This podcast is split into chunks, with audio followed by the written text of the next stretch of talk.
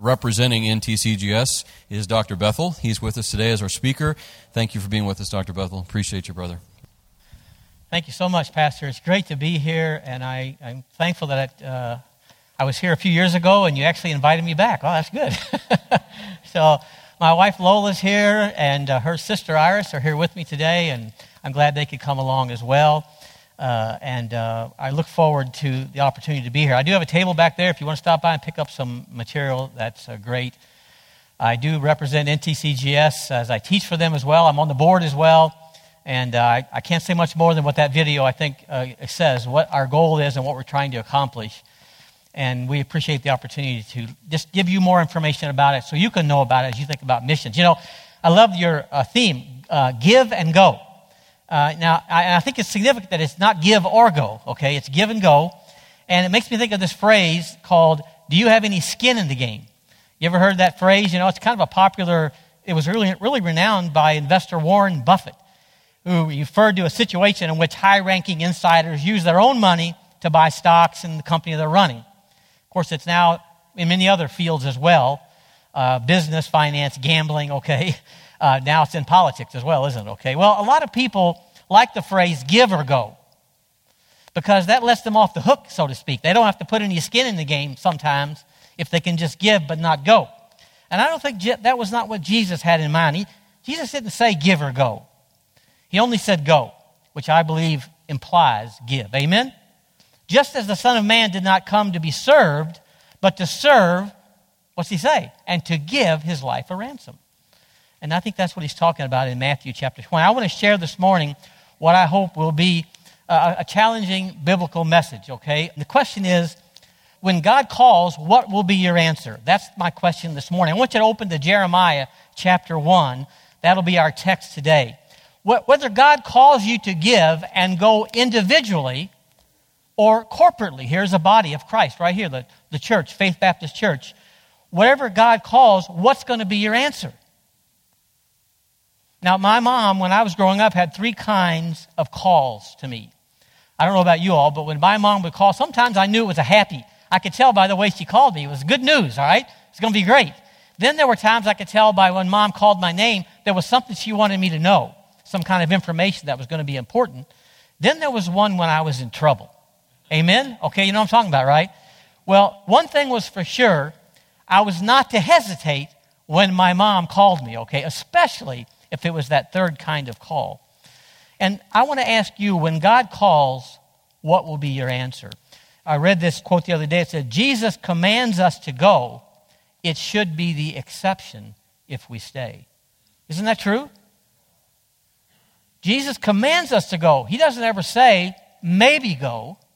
If you think about going, would you like to go? He commands us to go.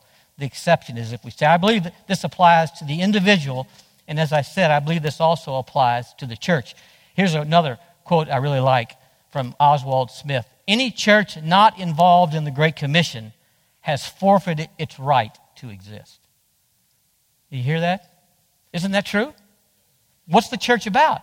It's about the Great Commission, as we've already learned today, and as Pastor mentioned earlier, and as the songs we've sung have pointed us in that direction. So this morning, let's look at this biblical charge to answer God's call to give and go through the lens of, I think, one of the greatest missionaries who ever lived, Jeremiah. You talk about a guy who had some skin in the game. We're talking about Jeremiah. And that's what I want to look at in Jeremiah chapter 1. When Jeremiah was maybe only 20 years old, God called him. And in Jeremiah chapter 1, it records this call that God gave to him. And, and like you and me, sometimes, I want you to know, Jeremiah hesitated to answer God's call. So let's read uh, Jeremiah chapter 1, verses. I'm just going to read the first six verses to get us started here. I know you're familiar with this passage. The words of Jeremiah, the son of Hilkiah, of the priests who were in Anathoth in the land of Benjamin, to whom the word of the Lord came in the days of Josiah, the son of Amon, the king of Judah, in the thirteenth year of his reign. It came also in the days of Jehoiakim, the son of Josiah, king of Judah, until the end of the eleventh year of Zedekiah, the son of Josiah, king of Judah, until the carrying away of Jerusalem captive in the fifth month. So these are the last kings of the southern kingdom. Then the word of the Lord came to me, saying, Before I formed you in the womb, I knew you. Before you were born, I sanctified you. I ordained you a prophet to the nations. Then said I, Here it is. O Lord God, behold, I cannot speak, for I am a youth. All right, so there we go. He hesitated, okay? He blinked. So let me suggest four reasons from this chapter why Jeremiah hesitated and, and why sometimes I think you and I, individually and even corporately as a church, how sometimes we might hesitate to, to answer God's call. Here's the first one the task was very demanding. This, is a, this was a difficult job that Jeremiah was called to. You know, his father, Hilkiah, was a priest, and, uh, and, uh, and probably his father, grandfather before him, they were all priests. And I imagine Jeremiah thought as he grew up, I'll be a priest. That's what I'll be doing when I grow up. And that was probably what he was thinking. He may have even been at the age right now where he was ready to step into the priesthood. But God instead called him to be a prophet. Now, I want to just say it's important to know that he was young. But the point here I want to make is that it doesn't matter whether you're, you're old or young. I have an image here of a man named Moses. You saw a picture of him earlier. Uh, Moses was a man I met in Uganda when I was teaching there one time. And Moses, when he was 60 years old, living in the northwest corner of Uganda near the, the Congo, felt God call him into ministry at 60. At age 70, I was teaching him in a class, a class on how to write English papers, okay? Believe it or not, okay? In Uganda. And, uh, and every day, Moses would lead us in singing. And oh, you talk about a man who had a heart for God. When he would sing, the tears would come out of his eyes like, like a garden hose, as he had such passion and love for the Lord. And every day he would say to me when I'd meet him, he'd always come up to me and say, Pray that it doesn't rain on Sunday. And I thought, okay, that's good. I will. I'll pray. Okay. I didn't know why, why he would say that, you know. But after three or four days, I finally said, Moses, why do you want me to pray that it won't rain on Sunday? And he said, Well, because my congregation of 400 meets under a tree and it's really nice when it doesn't rain. well, I appreciated that for Moses. And here he was, he was in, uh, earning a BA in Bible from NTCGS because he felt God had called him to the ministry. So it doesn't matter, Jeremiah, whether you're young or whether you're old. Congregation, it doesn't matter. If God calls, we're supposed to go, aren't we? And Moses is a good example. But Jeremiah was young. Uh, you know, serving as a prophet was a lot more demanding than serving as a priest. it's no wonder Jeremiah didn't want to go. Maybe, maybe we can understand why he hesitated. You see, a priest's duties were very predictable. You know, a priest got up every day, and what a priest had to do was offer sacrifices. He had to declare lepers to be unclean, or, or maybe they were clean. He had to cleanse people. He had to reinstate people. He had official ceremonies to perform. He had a sanctuary to take care of. It was, he had a regular routine. But being a prophet, by the way, a prophet is a missionary. It's the same word. You understand that, okay? Being a prophet, a missionary, is quite another matter because you never know from one day to the next what the Lord's going to have you say or do. The priest worked primarily to protect the past, right? To maintain the sanctuary, but the prophet ministered, he labored to change the present so the nation would have a future. Isn't that what missionaries are doing? Changing lives of people's lives so they have a future. When the prophet saw the people going in the wrong direction, he sought to call them back to the right path. Boy, Jeremiah would have had a much easier task to serve as a priest. And you and I might believe it's much easier to do anything rather than answer God's call because the task is simply just too demanding. Therefore, it's no wonder his first response was to question God's call. That's what he said in verse 6. I, I can't speak, I'm a youth. Same thing Moses said, right? Many years earlier. Offering sacrifices was, was one thing, but preaching the word to hard hearted people was quite another thing. So Jeremiah hesitated because he thought the task was too demanding. Number two, we're going to see Jeremiah hesitated because the times were difficult. You know, we, we read verses 2 and 3 all about these different kings Josiah, Jehoiakim, Zedekiah, all these kings. You know, it was a very difficult time. I, I'm sure that there never has been a time in history that people wouldn't say it's a difficult time, all right?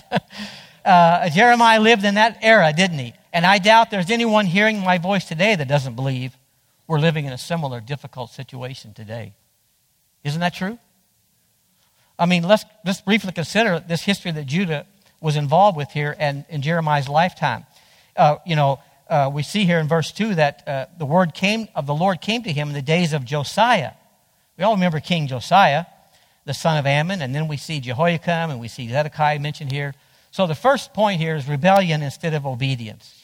This is what I see here, okay? When I think about these difficult times that Jeremiah lived in, it was a time of rebellion, not obedience. I mean, to begin with, Jeremiah was born, by the way, during the reign of King Manasseh. You've probably heard that name before, okay? Probably one of the most evil kings there ever were, was, and also who was constantly mentioned as the example of a bad king. 2 Kings 21 9 says, Manasseh seduced them, that's the people of Judah, to do more evil than the nations whom the Lord had destroyed before the children of Israel. Wow, that, how about that on your tombstone? huh? When Manasseh died, his evil son Amon continued his father's evil practices. And so Jeremiah, who grew up in the city of Anathoth, not too far from Jerusalem, it was a time of idolatry, a time of, of great idolatry that flourished even in the nation of Judah. Children were even offered in sacrifice to idols. That's how bad it got. The law of Moses was disregarded and disobeyed, and in fact, it was lost. It was during the time when Josiah became king that, if you may remember, when Hilkiah the priest found the Bible in the temple when they were cleaning it up. What a mess. Well, I'll tell you, I don't know that it, I can say it's much different today in my own country of America. I have a feeling there's a lot of places in America where the Bible isn't even found let alone referred to, or let alone believed in. Amen? So it was a time of rebellion instead of obedience. And then, secondly, it was a time of reformation instead of repentance. Now, Josiah did a lot. He was a great king. He was a very young king, just a boy. But he had a godly leaders, and he really began to bring the people back to the Word of God. And uh, until, his, uh, until he became king in 639 BC, and uh, until 609 when he was, he was killed in a battle against Egypt, uh, he really sought to bring the people back. And many reformations were made. Uh, uh, he, he, he repaired the temple, he cleaned it up, he restored the worship of God, and uh, he called the nation to repentance. He made a covenant with the Lord, led the people to renounce idolatry and return to the law of the Lord. Unfortunately, just like what happened in our country in 9 11, it was a reformation, not a repentance. It was an outward change. It looked good, sounded great, but it wasn't really a change in the hearts. It was just a surface thing. And, and unlike the king, they, they displayed no true repentance. Jeremiah knew this. He, he understood this. In fact, if you look at chapter 3, verse 10, uh, Jeremiah says, And yet for all th- this, her treacherous sister Judah has not turned to me with her whole heart, but, listen to this, in pretense, says the Lord. There's a lot of pretense of following God in our world today, isn't there? Especially in America. Re- Reformation, you see, instead of real, genuine repentance. And that leads to this third one politics instead of politics instead of principle, okay? I mean, no sooner did Josiah die on the battlefield and his son became king his name was Jehoahaz. And he quickly removed the pause, let's say, in idolatry worship. He put it back in place. And then when his brother Eliakim was placed on the throne, uh, they called him Jehoiakim. He's only there for three years, and that was from political infighting. His own son killed him. Then Jehoiakim reigns for about three months. Then, then his uncle Mattaniah, who was uh, Josiah's third son, renamed Zedekiah, becomes the king. Politics, you see, shamefully on display right here in the nation of Judah. Now, Zedekiah was the last king of Judah. He was a weak, vacillating man who feared his officials. He feared his handlers, those who were around him, more than he feared God. He did whatever they told him to do. He would say whatever they said. Sometimes secretly, if you, as you study through Second Kings and Chronicles, you see he wanted to do the right thing sometimes, but as soon as somebody, you know, up, stood up to him, he backed off. He was very weak. He was a very weak political leader. Second Chronicles 36, 12 says, He did that which was evil in the sight of the Lord his God and humbled not himself before Jeremiah the prophet, speaking from the mouth of the Lord. It's easy, you know. Really, it's easy for political leaders to invite a religious leader to come in and consult them, you know, and, and pray, say, pray for me, you know. Uh, but then they go do exactly what they were going to do to start with, okay? But it looks good, doesn't it, on the outside? And that's what was happening here in the land of Judah. Sometimes today it's still considered good public relations to give people the impression that religion is important. But just talking to some popular preacher doesn't make a politician reform, does it? Okay? And that's what's happening. Now, let me, let me share another story here with you here. Just real quick, this young man here, this is a young man who's from Syria. And he lived, he grew up in Damascus. Now, he became a believer, very unusual in the Middle East, but this man, young man became a believer because his family were Christians.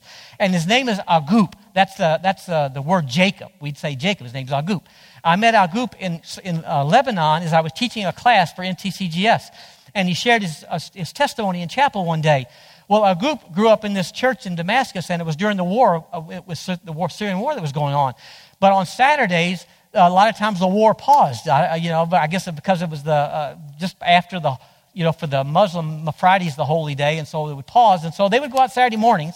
As a young man, he learned how to do sign language, and so there were a lot of deaf people in Damascus, and they would go out and they would witness to deaf people on the streets. There was about four or five of them out one day when they were captured by ISIS soldiers.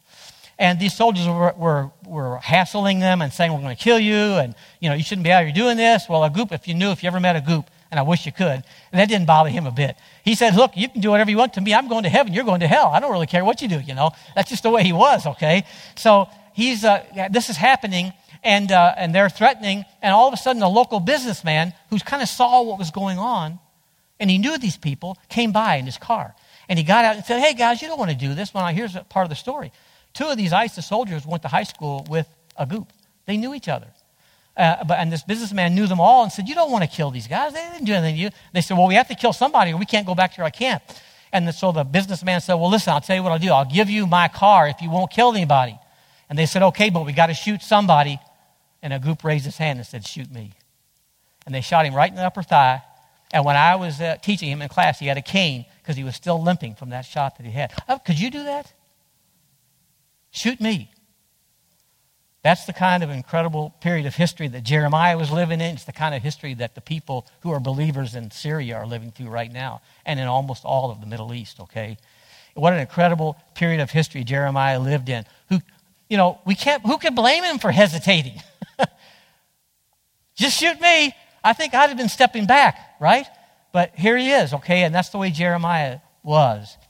Who could blame him for hesitating to answer God's call to serve as a prophet to this rebellious nation? Would you? So Jeremiah hesitated because he thought the task was too demanding. Secondly, the times were difficult. Here's the third one, okay? The tested was doubtful. Now, the tested I'm talking about is Jeremiah, okay? He was doubtful. You know, we already read verses 4 through 6. You know, when God called him, in verse 6, he says, Oh, I, I cannot speak. I'm a youth, okay? He, he was doubting his ability. Jeremiah hesitated as he looked at the work before him, the wickedness around him, and when he looked at the weakness within himself. Jeremiah was certain he wasn't the man for the job. Boy, isn't that easy to do? Huh? Anybody ever say that? Okay. When it comes to serving the Lord, there is a sense in which nobody is adequate. Paul said in 2 Corinthians 2:16, "And who is sufficient for these things?" Well, it's a rhetorical question, isn't it? Nobody. He pondered the responsibility of ministry. He answered his own question, I think, uh, in verse 5 when he said, Not that we are sufficient of ourselves to think anything of ourselves, but our sufficiency, what's it say, is of God. Amen. What we have to understand is that when God calls us, He isn't making a mistake. And for us to hesitate or refuse to obey is to act on the basis of unbelief and not faith. Now, we try to spiritualize that unbelief by saying, well, I don't think I'm adequate for this job. But I'm sorry, it's just a lack of faith, isn't it? Okay? It's one thing for us to know our own weaknesses, but it's quite something else for us to say that our weaknesses prevent God from getting anything done. Isn't that true? Instead of being an evidence of humility, I think it's actually an attitude of pride. So, so God gives Jeremiah, this young man, three wonderful assurances to help him. The first is God's assurance of grace. And that's, we already read that in verse 4 and 5. The word of the Lord came saying, Before I formed you in the womb, I knew you. Before you were born, I sanctified you. I ordained you a prophet to the nations. God doesn't save us, call us, or use us in his service because we're deserving, but because of his wisdom and grace. He chooses to do so. It's grace from start to finish. Amen? But by the grace of God, I am what I am, Paul wrote, didn't he? And his grace, which was bestowed upon me, was not in vain, but I labored more abundantly than they all. Yet not I, but the grace of God which was within me. Amen? 1 Corinthians 15 10. Each of these phrases is very important here, okay, in verse 5. To begin with, God knew Jeremiah, which refers to his sovereign election of his servant. God chose Jeremiah even before he was conceived or formed in the mother's womb. Amen? I mean, talk about a, a verse that says abortion is wrong. We got it right here, don't we? Amen? It absolutely is wrong. God knew Jeremiah, and, and then he formed Jeremiah, gave him the genetic structure he wanted him to possess. Do you, ever, do you realize that God gave us exactly the kind of genetic structure that he wants each one of us to have in order to serve him? Jeremiah wasn't too happy about what his birth gave him, you see, like we are sometimes, but the Lord knew what was best. What we are, somebody said, is God's gift to us. What we do with it is our gift to him. Amen? What we are is God's gift to us. What we do with it is our gift to him. And then, third, God sanctified Jeremiah even before he was born. It means Jeremiah was set apart by the Lord and for the Lord, even before he knew the Lord in a personal way. How about that? That that's the way God works, okay? And then God ordained Jeremiah, ordained him to be a prophet to the nations. Talk about a call to missions. Here it is right here, okay? God's concern from the beginning is that all nations of the earth know his salvation. That's why he called Abraham in Genesis chapter 12. And he set apart the nation of Israel. Why? To be his special channel to bring his word to the world. To bring his word, and by word I mean his written word, but also his physical word, Jesus, the Son of God. A prophet was chosen and authorized spokesman for God who declared God's word to the people. So, as God's children, we are chosen and set apart by him and for him. Romans 8, 28 through 30. This truth ought to give us great courage as we confront an evil world and seek to serve the Lord. And by the way, he says also at the end of that passage in Romans 8, 31, if God be for us, who can be against us? Amen? Not only does God give Jeremiah his assurance of grace, but secondly, he gives him his protecting presence. That's in verses 6 to 8. Let's, go, let's read uh, verse 6 through 8 again here. That's Jeremiah's excuse here. Oh, Lord, I, I cannot speak for I'm a youth. But the Lord said to me, Do not say I am a youth, for you shall go to all to whom I send you. And whatever I command you, you shall speak. Do not be afraid of their faces, for I am with you to deliver you, says the Lord. Doesn't that remind you of the uh, God when God called uh, Joshua. That doesn't it remind you of God calling Joshua. Tell him the same thing. Joshua was afraid, right? Scared to death. But God said, Hey, I'm going to be with you. And he gives him these three instructions right here. You see them on the screen. Go where I send you, speak what I command you, and don't be afraid of the people. Don't you think Jeremiah needed that? And don't you think we need that when God calls us? And then he added this great promise, okay, for I am with you to deliver you, verse 8. He repeated this promise again. If you, go, if you look down at verse 19, of this very first chapter. He says, They will fight against you, but they shall not prevail against you, for I am with you. Boy, don't we need to hear that phrase, I am with you?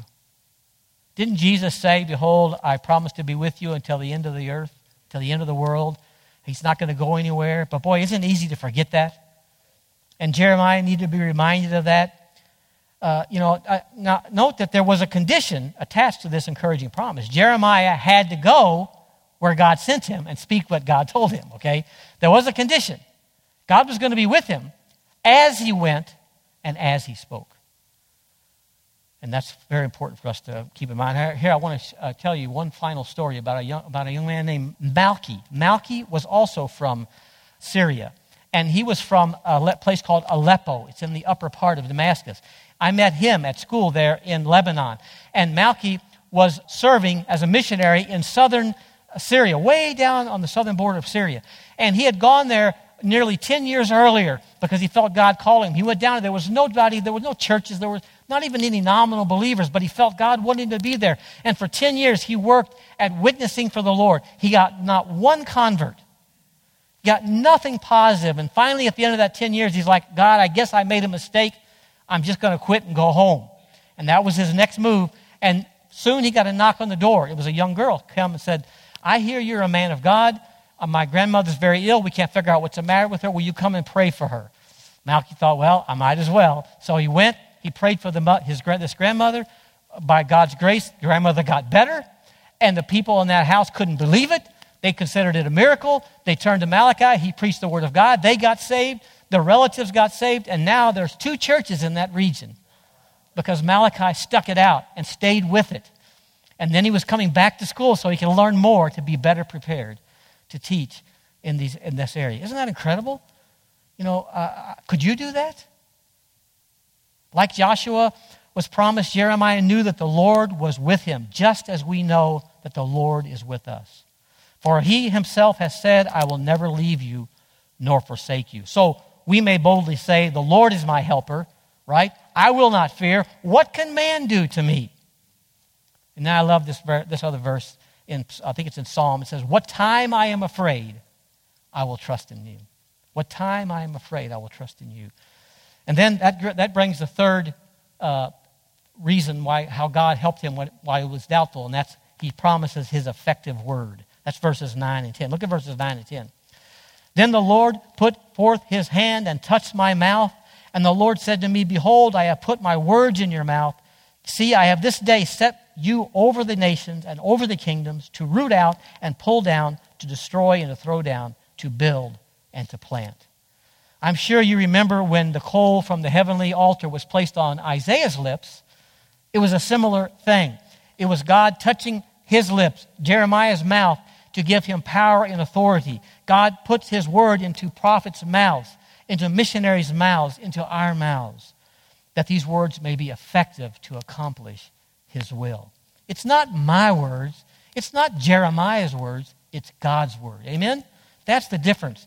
God puts his word into prophets' mouths, and those words were effective to accomplish his will. God not only gave Jeremiah his words, but he also promised to watch over those words until they were fulfilled.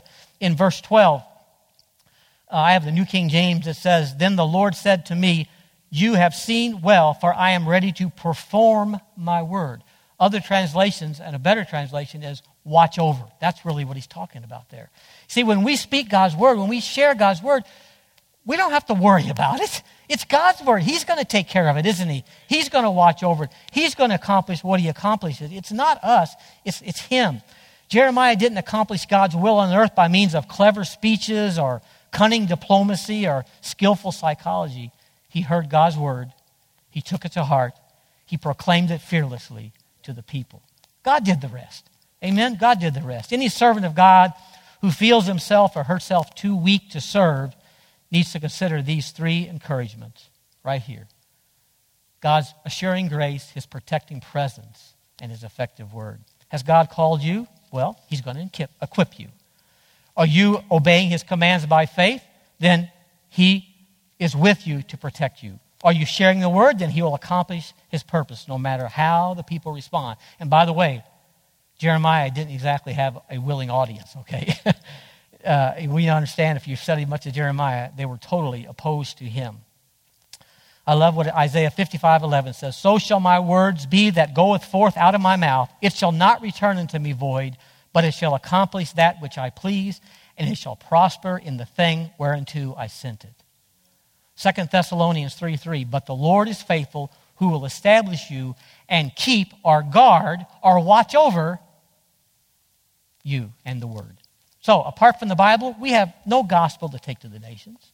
Apart from the Bible, we have no command to take the gospel anywhere. Apart from the Bible, we have no idea what to do with the gospel. And apart from the Bible, we have no hope of success in proclaiming it. So we need God's word. And that brings us to the last point here. The truth was dangerous. The truth was dangerous. Times were demanding, right? One. Two, times were difficult. Three, the tested was doubtful. Number four, the truth was dangerous. Oh my goodness.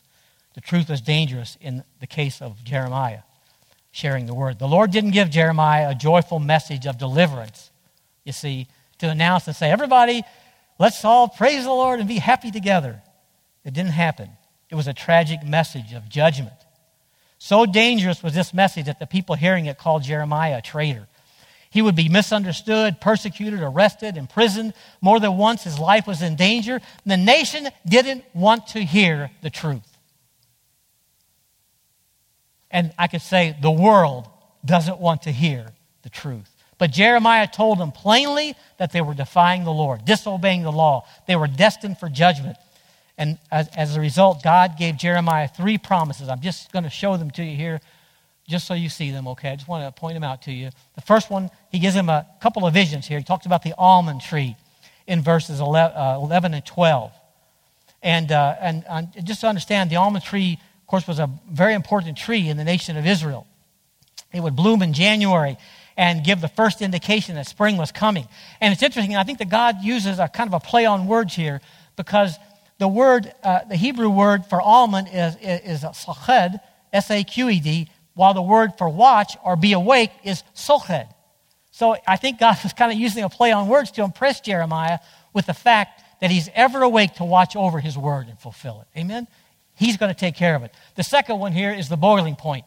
There's a, there's a, pro, a prophecy or a vision in here in verses 13 and 16.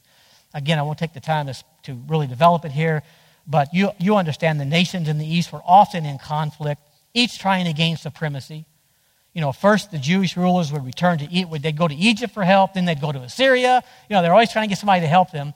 But this vision reveals that God is in control of the nations of the world. Amen? Do you hear that? God's in control of the nations of the world. And he can use them to accomplish his purpose.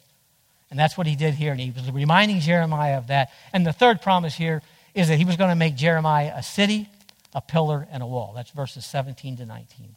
Verse 17, therefore, prepare yourself and arise. If you have a King James, it says, gird your loins.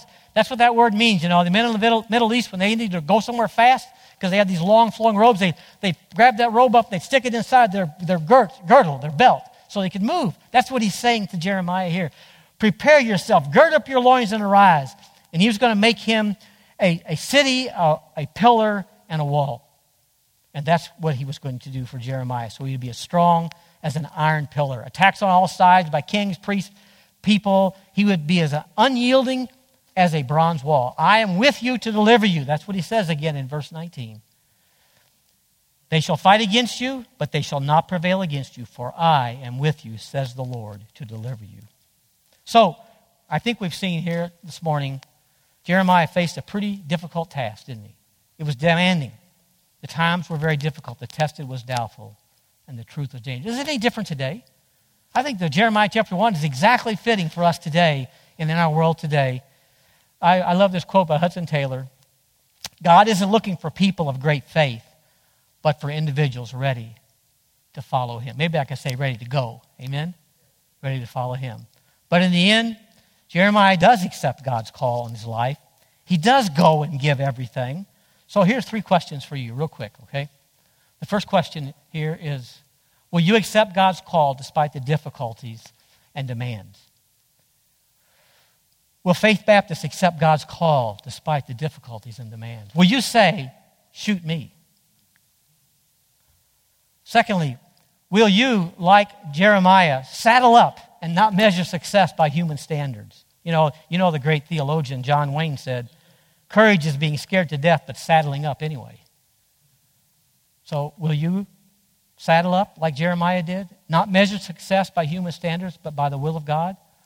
Measured by human standards, his ministry was a failure. but measured by the will of God, he was a great success. It isn't easy to stand alone, to resist the crowd, to be out of step with the philosophies and values of the times. But Jeremiah did, and he's called us to do the same thing. And the third question, the final question is Will you conform to the crowd or carry the cross? If anyone desires to come after me, Jesus said, let him deny himself and take up his cross and follow me. For what profit is it to a man if he gains the whole world and loses his own soul? Is that a, is that a message to go and give like any other message you've ever heard? So, in light of this sobering question, what decision will you make? Will you conform to the crowd or carry the cross? Did you hear God calling you? Do you hear God calling you? Will you answer that call? Are you willing to put some skin in the game today to answer God's call? Lord, thank you for the example of Jeremiah.